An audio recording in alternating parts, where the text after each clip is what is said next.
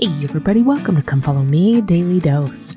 I'm Lindsay Hanson, and today is August 14th. Today, we're going to continue in this week's Come Follow Me block, and we're going to jump right into Romans chapter 8. I know we only covered one part of Romans chapter 7. I know we didn't get to the Joseph Smith translation of Romans chapter 7, which is incredible in and of itself. But Romans chapter 8 really is just so packed full. And so I think we're going to spend quite a bit of time in Romans chapter 8, and I wanted to jump into it today. If you're doing your own scripture study of Romans, how are you doing with it? It might be a little bit discouraging at times. I'm not going to lie, Romans is a little bit difficult at times to read. Paul writes in a way in the book of Romans that can be a little tricky at times. So continue, keep going on, keep forging through, treat it like Isaiah. If you don't quite understand it, just say, that's okay, and just keep going. Use the footnotes as much as you can, but forge ahead because Romans is truly just an incredible masterpiece. Now, as we continue on in Romans chapter 8, something that I think is really important that we remember is that when Paul was writing, he was not breaking this up into chapter and verse. He was just writing a letter. The breaking up into chapters and verses came later. It wasn't broken into chapter and verse until the 1500s when someone named Robert Estienne divided it. He would later come to be known as Stephanus, but that happened probably around 1555. But when Paul wrote, he was just writing a letter. Now, you might ask, why is that important to understand? Why is that important to remember? But let's keep in mind what Paul is talking about in chapter 7 as we jump into chapter 8. In chapter 7, he is talking about the natural man. He's talking about the mistakes that we just kind of naturally make. He's talking about going against what we know is right, doing the things that we hate, any mom who says her prayers at night and vows to be more patient the next day and then the next day still loses her temper knows what he's talking about when he says, Why do I do that which I hate? He is talking about being in this state of sinfulness. And then look where he goes immediately after Romans chapter 7. Listen to what he says. He says, There is therefore now no condemnation to them which are in Christ Jesus who walk not after the flesh, but after the Spirit. So even after all of that, even after him saying, Well, this is how the natural man is, this is what we're like, this is what we do, we're continually doing the things that we hate and not doing the things that we know we should be doing, yet there is now no condemnation to them which are in Christ Jesus, who walk not after the flesh, but after the Spirit. Why is that then? If we see ourselves for who we are, if we are making mistakes, if we are natural men and women, why then is there no condemnation when we walk in the Spirit and in remembrance of Christ? It's because of the grace that Paul is trying to teach us about. It's because of grace that we get to keep trying over and over again. Now, what I love about this scripture coming right off the hills of chapter 7 is that it teaches us the beautiful balance between justice and mercy. It's interesting, sometimes we think of the atonement of Jesus Christ or we think of grace as a big giant eraser, right? We repent, we believe in Christ, and just our sins are erased. It's like magic. And that wasn't the case. Justice demanded that our sins be paid for. However, the atonement of Jesus Christ, he didn't just erase our sins, he actually took them upon himself. And because of that, that demand for justice, that demand for perfection could be filled because of the law of mercy. Our Father in heaven, through his Son Jesus Christ, offers us that mercy so that the law of justice can be filled. That scale can balance out perfectly as we accept Christ's atonement and use it.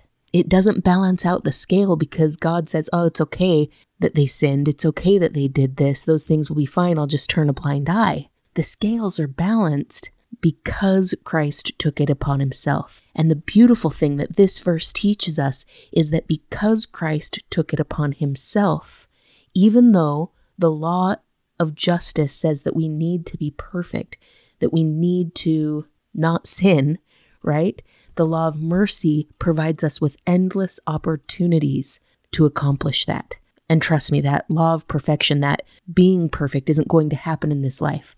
But because of mercy, because of the atonement of Jesus Christ, because of grace, we are offered chance after chance after chance to try to get it right.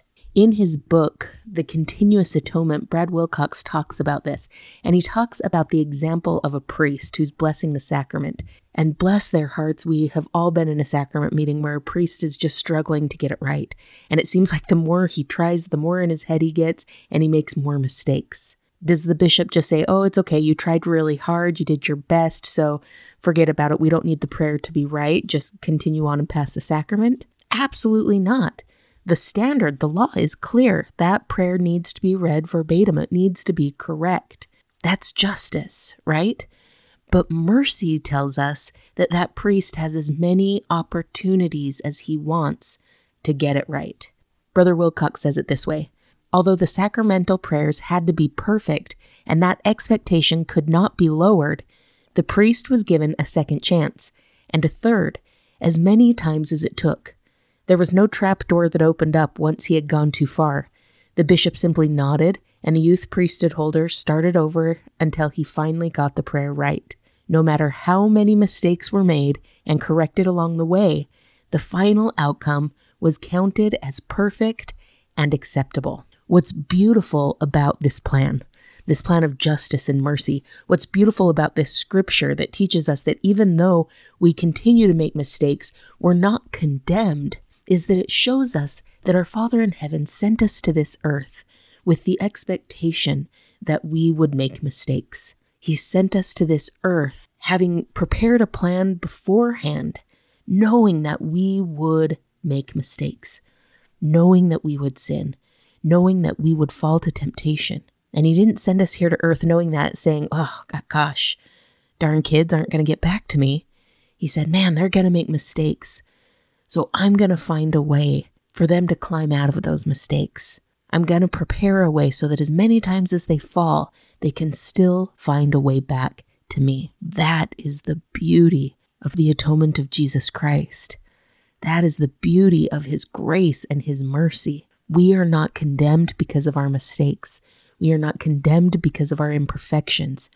But as long as we continue our faith in Jesus Christ, as long as we continue to walk in the Spirit, as long as we continue to try, He is there ready to continue to forgive, to love, to lift us up, and to pull us out of the holes that we sometimes find ourselves in. And we see that so beautifully in the next verse when it says, For the law of the Spirit of life in Christ Jesus hath made me free from the law of sin and death. The law of mercy has freed me from the law of justice. Absolutely beautiful doctrine. Brother Tad R. Callister, who was a former Sunday school general president, said, On occasion I have met with good saints who have had trouble forgiving themselves, who have innocently but incorrectly placed limits on the Savior's redemptive powers. Unwittingly, they have converted an infinite atonement into a finite one that somehow falls short of their particular sin or weakness, but it is an infinite atonement because it encompasses and circumscribes every sin and weakness, as well as every abuse or pain caused by others. My friends, it is my testimony that Jesus Christ lives. And it's so important to understand that he lives because the fact that he lives is like the cherry on the top of the atonement. It is evidence that the atonement took place.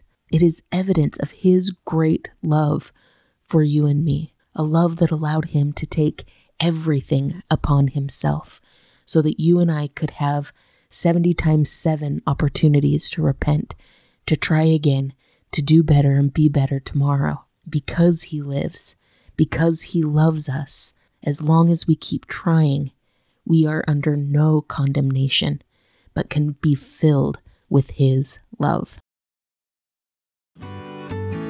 Thank you so much for listening today. If you're enjoying this podcast, make sure to follow us on social media, subscribe, like, comment, or share. This has been Come Follow Me, Daily Dose, and I'm Lindsay Hanson.